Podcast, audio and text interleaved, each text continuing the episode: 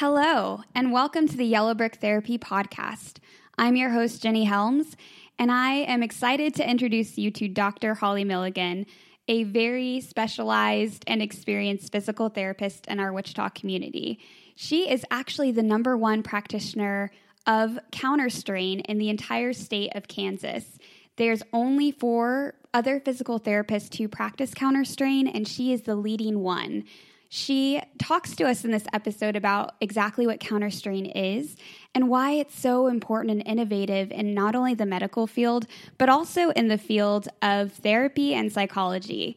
I can't wait for you guys to learn about this. She's blown my mind in so many different ways, telling me more about counterstrain. So, without much further ado, let's get into the show. All right, so we're going to jump into our first four. And my first question for you is what did you want to be as a kid growing up before you transitioned into now being a physical therapist and um, having your doctorate in physical therapy? When I was younger, I wanted to be a vet. Um, we grew up on a farm, so you know, being around animals, the wildlife. As far as transitioning to a therapist, I'm not for sure if that just the taking care of or helping people um, was was part of that or not yeah, just wanting to. It sounds like be a helper. Yes. I feel like many of the people I talked to in some capacity were just like, I don't know what I wanted to do, but I wanted to help. Mm-hmm. Right? Yes. And do you have a lot of animals now? Um, no, we do not. Okay. Um, nope. I was just wondering. I was like, I didn't know if that translated into because some people, you know, they just start collecting animals mm-hmm. as they nope. switch them out for kids. hey, there you go. So yes, animals for humans totally makes sense. And tell me about one of what I call your worst or most growing moments as a as a physical therapist, whether it was as a student or practicing. What was something you learned from? Um, I think the worst one was uh, as a student. It was a pretty earlier on, and my job was walking a client downstairs, um, and it happened to be a rather mm-hmm. larger client, mm-hmm. and just giving not knowing, I guess, what their capability was. Mm-hmm. And so, um, luckily, we did not tumble down the stairs. We were able to sit down safely, um, but just knowing kind of how to read people um, and what the signs are for when they're they're having trouble and how to help them. Um, I think if I could have had that a little bit better at the time, we wouldn't have, you know, had that uh, had to sit down. Um, but just you know, it could have been a lot worse than it was, but it was yeah. definitely a. I need to really be paying attention to these so, things. Yes. Yeah. Mm-hmm. So I'm I'm curious because I you know obviously if people verbally tell you like hey I can't do this that's mm-hmm. pretty direct. But what were some of the things you had to learn about? Was it like people's body language or their breathing? What was it that you learned? Both body yeah. language, breathing, just you know, kind of how how they're breathing, even if you can't see it, just like shortness of breath versus the you know nice calm breath.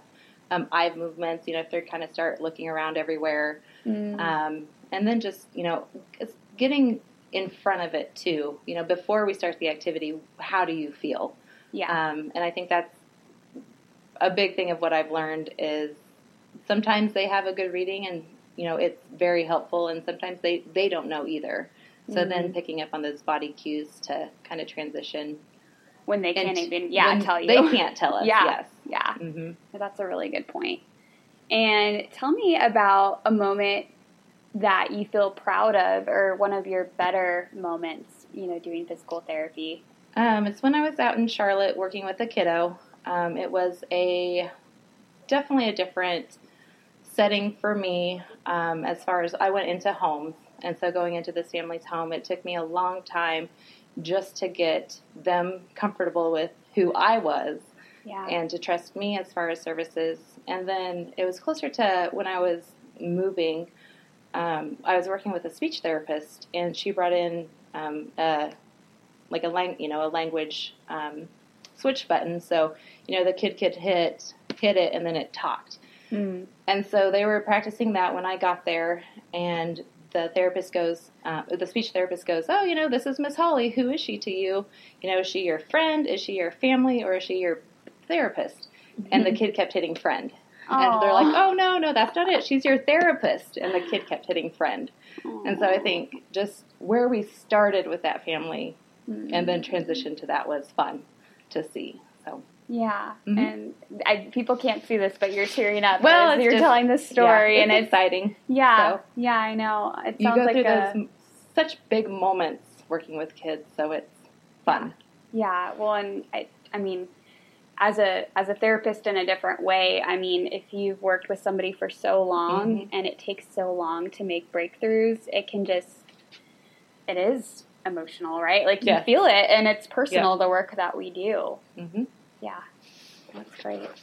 Um, and getting on a little lighter note, yeah. Um, tell me about your spirit animal. Um, well, I just took the quiz because I didn't know we were supposed to have spirit animals. I know. I, um, I pop quizzed her. well, I, I, popped this on her earlier, so yes. My, um, my, spirit animal is a tiger, and Ooh. so just kind of working with the strength and raw emotion, um, kind of being determined and independent, which pretty much sums me up. So I think it's a good one. Yeah. No, I mean I. I've only known you for the last month or so, but I could definitely see those character mm-hmm. traits in what you do and all that good stuff.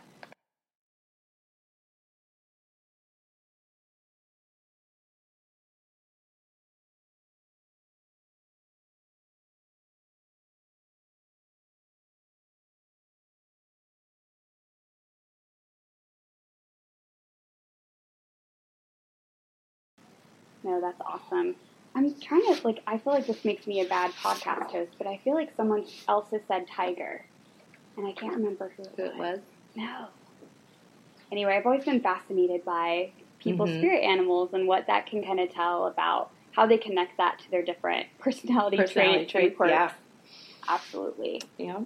So I think first things first, when mm-hmm. I met you, you told me about this thing that I had never heard about before in the physical therapy realm or honestly any realm mm-hmm. um, called counterstrain and that you are one, and you can correct me if any of this is wrong, but that you're one in four people in Kansas that has any training in this, and in fact, you're the leading person, or you have the most training mm-hmm. outside of all those four people in Kansas, and that this is just a technique that has been revolutionary in your field. And so I'd love for you to just kind of talk more about what exactly that is, how that's different from, you know, traditional physical therapy when people mm-hmm. think about it. Um, and yeah, just tell me more about counterstrain. Um, yes, and it's fascial counterstrain. Thank you. yes. Um, and so it's looking at more of how the whole body moves. Um, so research has come out now that fascia is actually contractile.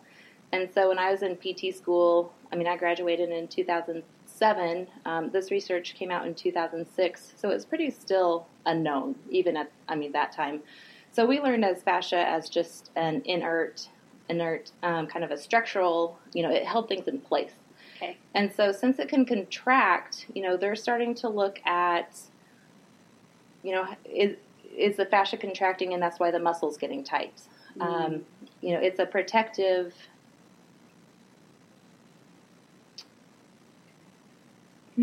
um, kind of a protective mechanism that um, let me go back and say it covers everything in your body. Okay. So it's kind of like a spider web over your in your whole body. And so, you know, it's from the top of your head to the tips of your toes.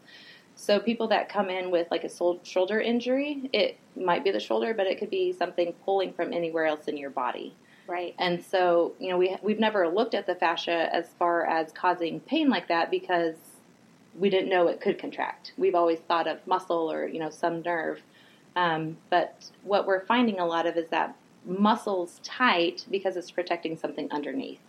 And mm. so traditional PT looks a lot at, you know, we're going to relax that muscle to take the pain away. Yes. Well, if that muscle's protecting like the fascia around a nerve, the fascia around an artery, the vein, um, you know, you can you can try to relax and stretch that muscle all you want, but your body's going to hijack it to protect the underlying cause.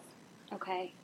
You know that that kind of reminds me of a story I heard actually yesterday. Mm-hmm. I was talking um, to a colleague and becoming friend of mine that had talked about how um, she'd had back issues all of her life, and they found out later on that she had scoliosis in different areas. And mm-hmm. I couldn't tell you the extent of what all they were, but there were these back problems, and so she would go get a massage, and she'd think, "Oh, deep tissue," and that would be great. But what happened was because it was so, it was like it was starting to like unravel basically all the stuff that like she didn't know she had scoliosis or any Oh, other mhm. issues and so she'd get these massages and be in pain for two weeks afterwards Mhm. and so she stopped doing massages because she was like i you know whatever it did it unraveled the tissue and the muscle kind of holding together like her her the issues like kind of compensating for what was Mhm. going on with her bone structure and I just and maybe it's that that's a little bit different, but I'm I'm starting to kind of connect the dots where you know you might think you know people don't really realize that the different structures are all connected, Mhm. or even how they're connected, right? Like we think Right. it's the muscle or the bone, but um, it's not always that simple. It's very complex, and even you know if they're uh, undoing things with the muscle that the fascia is trying to like hold in place. I could be saying this wrong, but you know what I'm saying. Like Mhm. it's that could be actually creating more issues where we're trying to heal. Yes. And so, and I know Mhm. you've said you've mentioned that before too, where it's different than massage therapy. Oh, very much so. Yeah. Uh-huh. Um, Brian Tuckey is kind of the the one that's come up with the fascial counter strain, and it's he has mapped out most of a lot of the body, and there's very specific points um, and a very specific glide to turn off. You know what structure you want to turn off, and so it's not just hunting um, through the body like oh this hurts like what could you know what could that be. I mean he's mapped it out to where this is this. Mhm. Um, and so it's not like the subjective. It it's more of an objective that we know what we're treating and the way it. You know, if you look at the body, if you you know if you think of your like your esophagus, Mhm. you know nobody would treat your esophagus in Mhm. physical therapy. Um, most people wouldn't. yeah, I was like, I don't even like the funny part is I know so little about my. I'm like, where is that? Is that like in? That's in here, right? Yes, yes. so I mean, it goes all the way down to like your thoracic level, um, like T7. So you know, pretty much kind of bottom of where your rib cage is, Mhm. and so that's a long area. But it also passes through like the the tissue around that surrounds the heart. That you know, it pierces through your diaphragm. So if you think of that esophagus is tight, if it can actually contract, Mhm. and once it contracts, I mean, it's stiff. Mhm. You're not going to stretch out of it for, with the fascial contraction. Mm. You know, once that's tight, and you go to swallow and eat and you know stand up straight, it can pull on the heart. It can pull on the diaphragm, Mm. and you know the diaphragm's attached also to around the rib cage right. and backside of the rib cage, so that could cause back pain. And they're trying to treat the muscles of the back, and it has nothing, Nothing to, to do. do. with that. hmm That's fascinating. So, like people, okay, like when they have their their shoulders pulled forward, could Yes. that be something where the esophagus is tightened? It could be esophagus, but then if you think of like the fascia around vagus nerve, Mm-hmm. that vagus nerve goes all the way from your head, you know, and, it, and there's innervations, branches all the way down to your colon, Mm-hmm. and so it's a, it's a long sucker, so it's gonna pull you, I mean, into that flexion state. Um, there's also artery nerves and veins that run around each vertebrae, underneath each vertebrae. So if it's that, that can pull you into this. Mm-hmm. And so that's the nice thing about what you know Brian Tuckey has done is that he's mapped it out so we're not guessing. Mm-hmm. Like we can tell what we need to turn off first Mm. to tell you know is it the esophagus, is it the How you- nerve, is it the artery, is it the vein? So, because he's mapped it out to where he's, Mhm. how did he even like stumble upon this? Like, what was his story behind like how he even started this?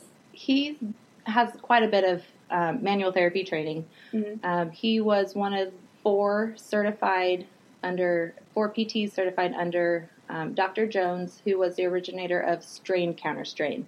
Okay. And what Dr. Jones strain counter strain, what Dr. Jones found out is, you know, if you it's more positional. So you know, if you just go into pos- position of ease and hold it there for a while, and then you know passively come back out, Mhm. the pain's gonna go away. Mhm. And so what he was doing, and what you know Brian has expanded on, is instead of trying to stretch through things, which research shows, if you try to stretch fascia, it actually makes it more tight. Mhm. So a lot of stretching and stuff you're you're doing, you know, opposite of what you want to do. Yes. Um, but yeah, it, when you shorten it, it it's kind of an instantaneous release of the like the pain reflex arc. Mhm. Um, so Brian had training in that, and then he went to a visceral class. Mhm. and you know learned all the visceral techniques. Came back to clinic and was doing one, and you know just knew pushing it, the body was just saying no. You know, you try to push on something, it- the body doesn't want to go. So you know, in his mind, he goes, well, counter strain, you go into ease. So, you know, he took whatever visceral he was work, which is an organ, um, working on, and just went into ease, and it was just an instantaneous relax relaxation of everything. When you say into ease, does that mean like Mhm. going with where it's resisting, or like what does that mean exactly? Yep. So, so if you think your your bicep, Okay. people understand muscle quite a bit better. You know, if you're stretching it and your body's like, oh, that hurts, Uh-huh. instead of trying to stretch through it, we're actually going to bring it way into relaxation. oh, and hold it there. Okay. I wish we had like a video for this. Yes. we're like out extending our arm and then we're bending it towards ourselves extremely, you know, Mhm. and yeah, no, so it's okay. That and that is is that the counter strain? Is that Yes. why it's called? Okay, hmm totally. So you're, you're going that, against, yep, you're going into ease, the way the body wants to go. And so, kind of Mm. how you were talking earlier about, you know, the shou- sh- forward shoulders, and you know, I was told stand up straight. You know, get your shoulders back. You know, Oh, stand yeah. up straight. Stand Oh, up yeah. straight. Um, but if you know, if you have something that's the fascia that's just pulling you forward, the, it's just your body's just exhausting trying to hold it straight. yeah, Um, so, you know, it's not necessarily a posture thing. There's probably something in the front that's just tight and won't relax.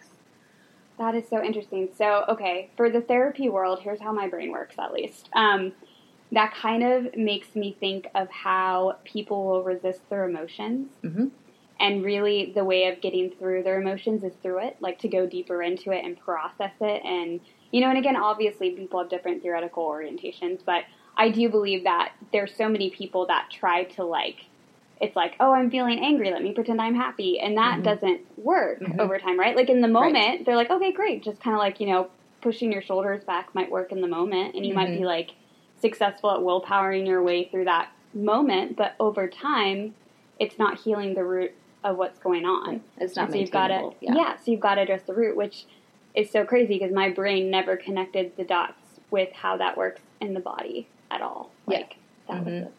Thank you. Just had my brain just exploded a little. Um, cool, that's great because I'm definitely a person that um, throughout my life has struggled with my posture. So totally selfish questions here too. But I know a lot of people that do, Mhm. or they have like that forward, you know, technology shoulder going on. Yes. Um, so it's definitely a common issue, and yeah, no, that's that's really interesting.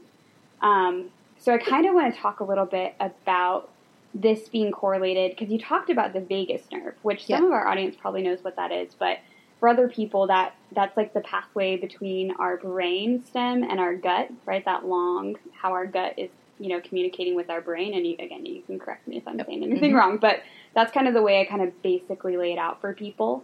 Um, and yeah, so tell me more about how you guys work with the vagus nerve, or if there's any ways that you work with people's nervous system.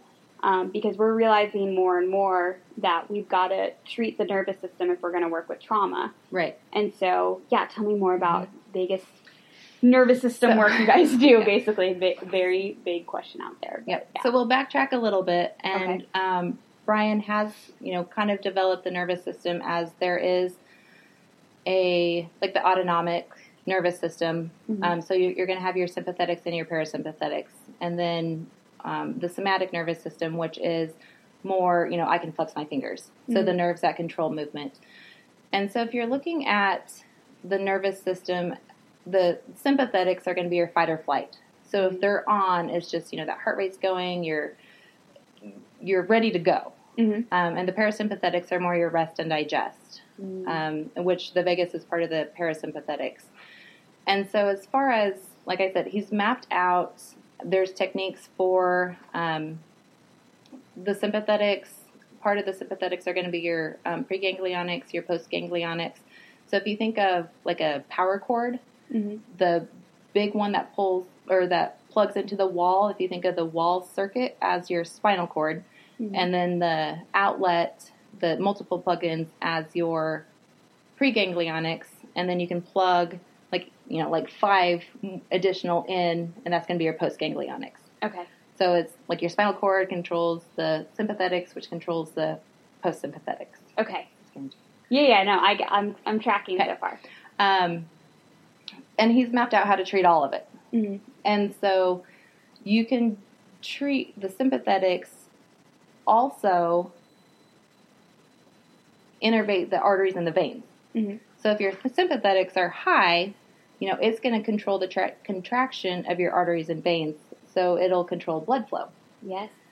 So working with um, just calming those down, you know, you're going to level kind of the tension of the arteries and veins, and then um, overall, you know, how quickly you escalate to being in that flight or fight or flight stat- state. Okay.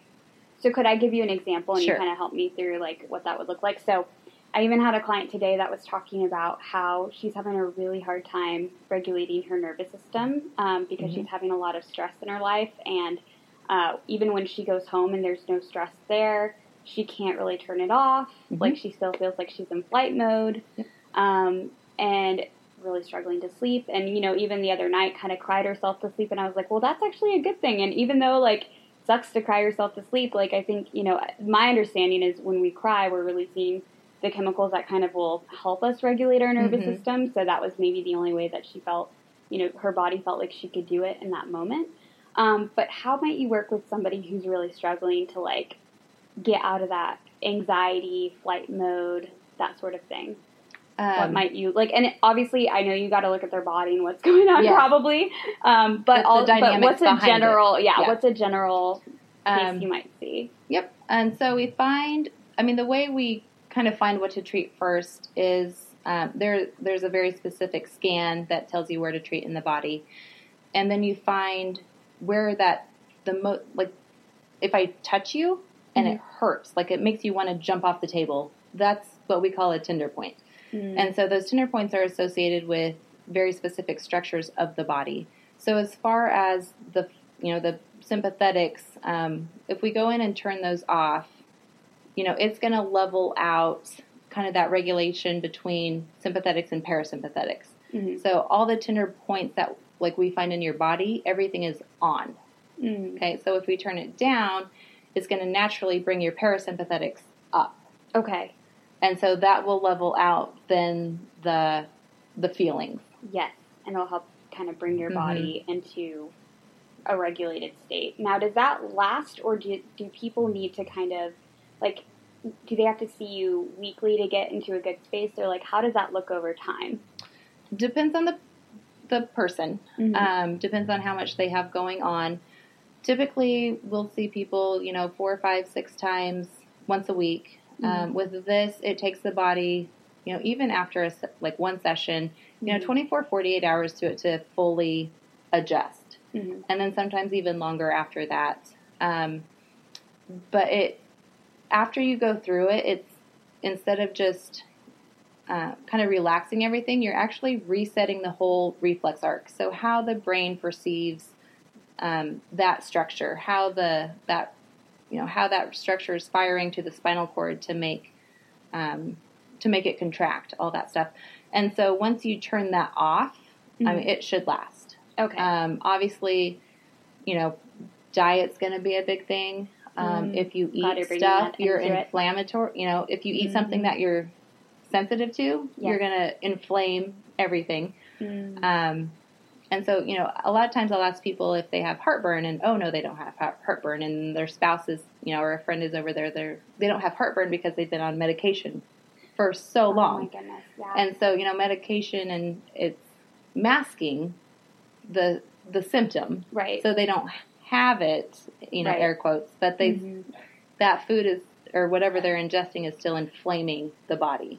Right. They may have they address the symptom but not Yes. the root cause. So they're Correct. still sending themselves into inflammation and then we're treating the inflammation, not the root issue. hmm Welcome to Western medicine. Yeah. Um, yeah, okay. Yeah. Okay, that's making a lot of sense, Mhm. especially for somebody who at least knows one of her major inflammatory foods, which for me is gluten. I can't do gluten because my body Mhm. just completely rejects it. Um, and it makes me miserable. So Right. it's yeah. So I and having that my own experience of that, like even if I were to probably address like the digestive issues, like I didn't realize how much that was connected to my mental health Mm-hmm. until I let like until I actually addressed it. Like I Yeah. didn't even connect those dots, and then after the fact, I was like, wow, I didn't realize like this would actually make my mental health, my energy levels, Mm-hmm. everything else that was impacted by that better.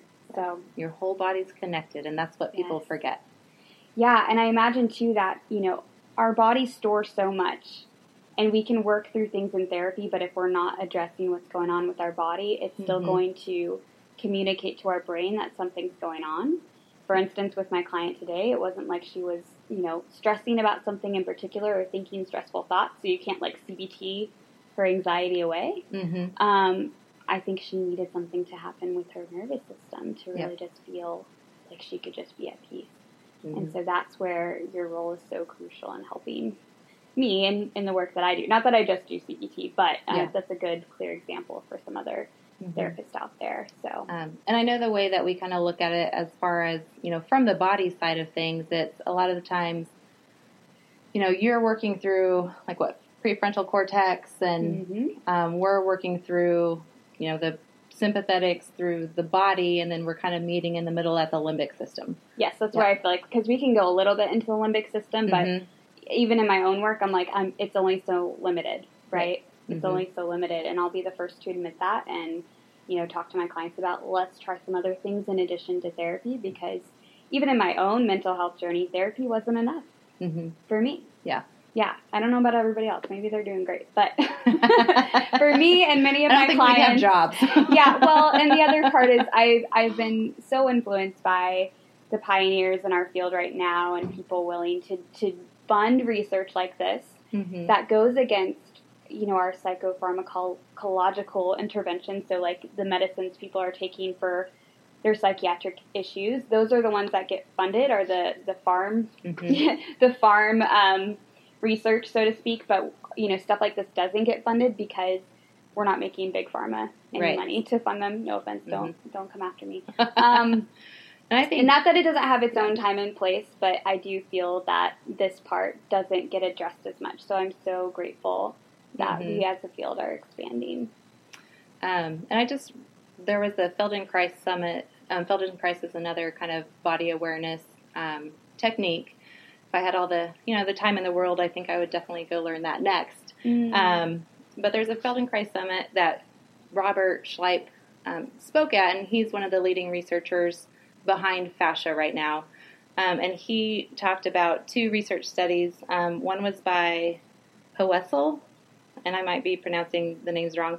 Um, but it was it's hard to pronounce yeah. people's names. yeah, they need those like little clips, like how to pronounce. Yeah. um, but it was it showed, and of course this is going to be in animals, but it showed the emotional emotional stress by forced immobility, Mm. and so it was on animals. Um, and you know, of course, the animal people questioned it, and you know, they pretty much said, "Well, this is what we do to our kids in Yes. school. You know, they have to sit in this desk, this defined space for this amount of time." So Mhm. they couldn't really say anything about it and allow the study to go. Um, but what they found was that the that stress from being forced to be immobile, so that not natural movement, um, increased the sensitivity to pressure pain, and then re- like your pain response to repetitive stimulus. Mm. And so, you know, if I touched you with just like a little bit of pressure, Mhm. um, you know, you might not feel it, but someone that's been, you know, unable to move or, you know, they're going to feel that as pain. yes. Um, and then the other one, you know, talking about trauma and stuff, looked at childhood maltreatment, and they found um, that kids with, you know, that experience that had the same increased sensitivity to the pressure and the repetitive pain in um, in the back muscles. And then they also separated it to emotional abuse if they experienced that as a kid was more sensitive to repetitive pain or the repetitive stimulation, and then sexual abuse was um, geared or kind of enhanced more with pressure sensitivity. So they're really even, I mean, breaking it down to, you know, what causes what, even with how what we experienced younger. right, like the specific traumas being more Mhm. correlated with different ways it manifests in our pain and how Yes. it manifests in our bodies. hmm That's fascinating. The other thing I probably I don't remember the study, so I'm you know I'm just going to say a generalization here, but we do know that um, with animals, if they so they did this, I think, with dogs, and I think it was either I forget the pain stimulus if it was like ice cold water or uh, an electric zap. I can't remember. But anyway, the point of it is they put animals um, in a bigger area, and then they they put them through pain, Mm-hmm. um, and then they did it again, but they caged them while they were going through pain. So they put them in, they kind of bound them to not being able to move or to your natural, yeah, yeah, not to get out of your cage. And Yes. that that trauma was more severe, or they had more PTSD symptoms and severe trauma after the fact than the animals that were uncaged. So there is something we're learning more about there being something to you know, not only experiencing traumatic events like that alone, you know, Mhm. can induce trauma or the way that we'll see the world, ourselves, or other people differently in a negative way. Um, but also, if we feel restrained or like we can't immobilized, that's the word used, hmm immobilized during that event, that also matters. So we're learning a lot more about that Mhm. too in our field. So And what's really interesting about that is, I know we've talked about epigenetics before. oh yeah, Yep. And so, you know, as far as how, like, if they had a litter of puppies, yeah, how they would, you know, initially respond to that. yes, And then if we can take, you know, it, how early we would need to introduce like a different stimuli to get them out of that kind of habit or that, that natural response, I guess. Right. So, uh, do you feel like what you do teaches the body a different way of being in a way? Because I know that sometimes, even in therapy, it's like the exposure to having even a healthy relationship with somebody, like that itself is healing, that they get the Mhm. experience of it, right? Or you putting people in an experience where their body isn't. You know what I'm saying? Like. I'm wondering if that gives, like, I'm wondering if it even just gives their brain the ability Mhm. to say that's an option, Right. right? Well, and that's what, I mean, that's what this does. Okay, that's what I Yeah. thought. I just didn't want Yeah. to assume. nope, nope, that's what it does. Oh, that's because, awesome. You know, the problem, if you think of like a muscle contraction, Mhm. we can actively release it. Yeah. With fascia, your body does not have a way to actively release it by itself. by itself. okay. Yep. Yep. Um, and so once you do release it, it's just, oh, Yeah. this is different.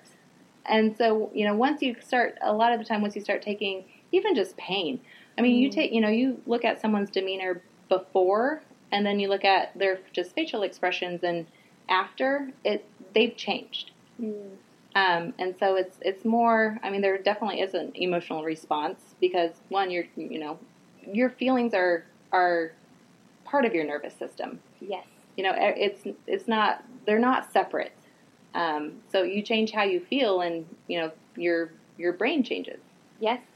and your your how you perceive things will change, and so yeah, And that impacts everything, right? and, that impacts everything. right. And yes. trauma. I mean, I like the definition that Gabor Mate uses, where it's not an issue of exactly what happened to you, or whether you went through a tornado, or someone just making an offhand comment. It's how your perception or your view of the world, yourself, or others changed Mhm. after that moment, or a Mhm. rule you created to cr- provide safety once you started to fear something, or you know, try to avoid something in, in the world or in other people or yourself. Mhm. So, um, I love that you brought in perception Yeah. because that's absolutely accurate.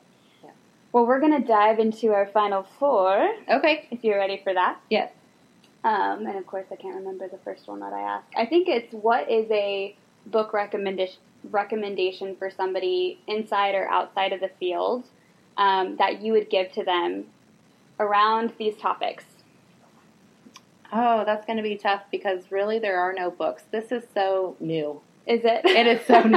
um, there's a bunch of research articles, but I know that's pretty tough. Um, Yeah. But yeah, as far as a book, is there a good website that they can yes, check out? um, TuckeyPT.com, so T U C K E Y P T.com um, is Brian Tuckey's. He's the founder. Um, his business website, Mhm. and that has a lot of more medical terms. I feel. Mhm. Um, counterstrain.com. It's a counterstrain academy. It's run in Portland by Tim Hodges.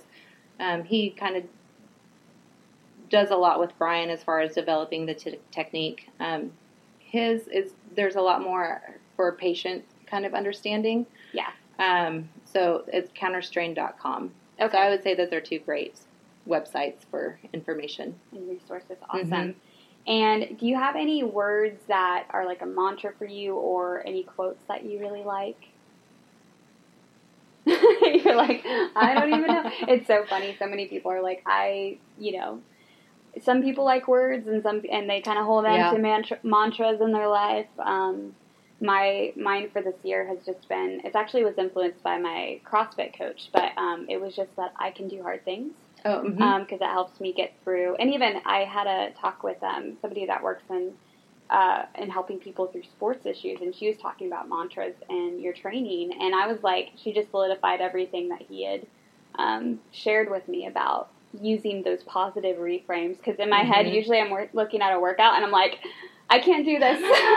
I'm like, I don't know about, and I'm freaking out yes. in my head, and I'm like, I can do hard things. This is hard, mm-hmm. but I can do it, and it's it's very it's been helpful not only in my like workout life but also business wise because mm-hmm. you know there are just different obstacles and things i'm trying out this year that you know at first glance i'm like i can't do this yeah and then you kind of push through your discomfort and and yeah you mm-hmm. can do it so i don't know if anything's been meaningful in that regard no i mean I, i'm right now i feel we're kind of in the process of you know like living um, about two hours away from Wichita here. Right. And so it's doing, you know, working in both places, um, you know, trying to juggle everything. So, I mean, mine's pretty much like just keep moving. just keep keep going. Just keep Probably going. also your own version of I can do hard things. Yes. Yes.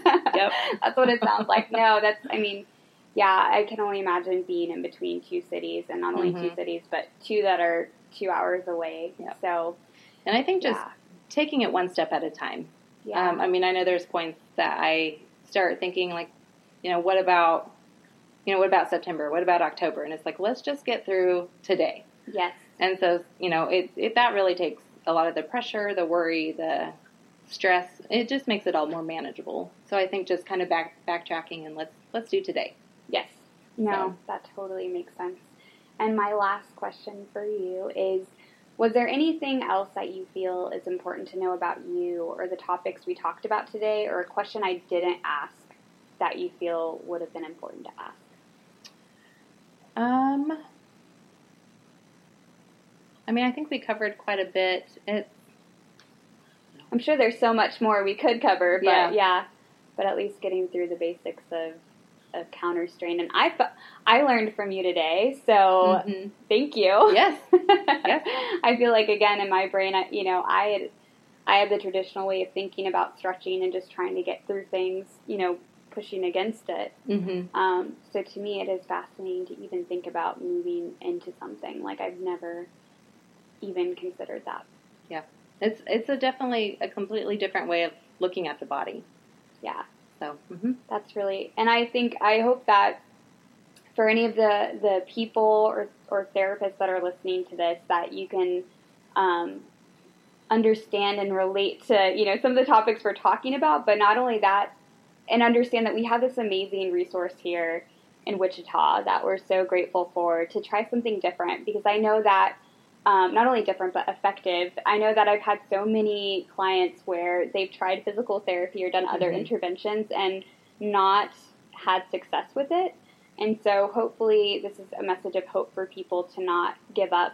Yeah. Um, because yeah, sometimes it takes that third or fourth or even tenth thing that you've tried to really help and like meet your body where it's at. And um, I'm just so grateful that we have this resource here. So yeah, I'm excited to start. So yeah. Yes, all yep. right. Well, thank you so much for joining me today on the podcast, and we'll talk soon. Sounds good. Thank you, Jenny. Hey, everybody. I hope you enjoyed that episode as much as I enjoyed recording it. If you wanted to get in touch with Dr. Holly Milligan, you can reach her by calling 316 201 6047, or you can find out more information about her and visit the contact page at www.somawichita.com. Until next time.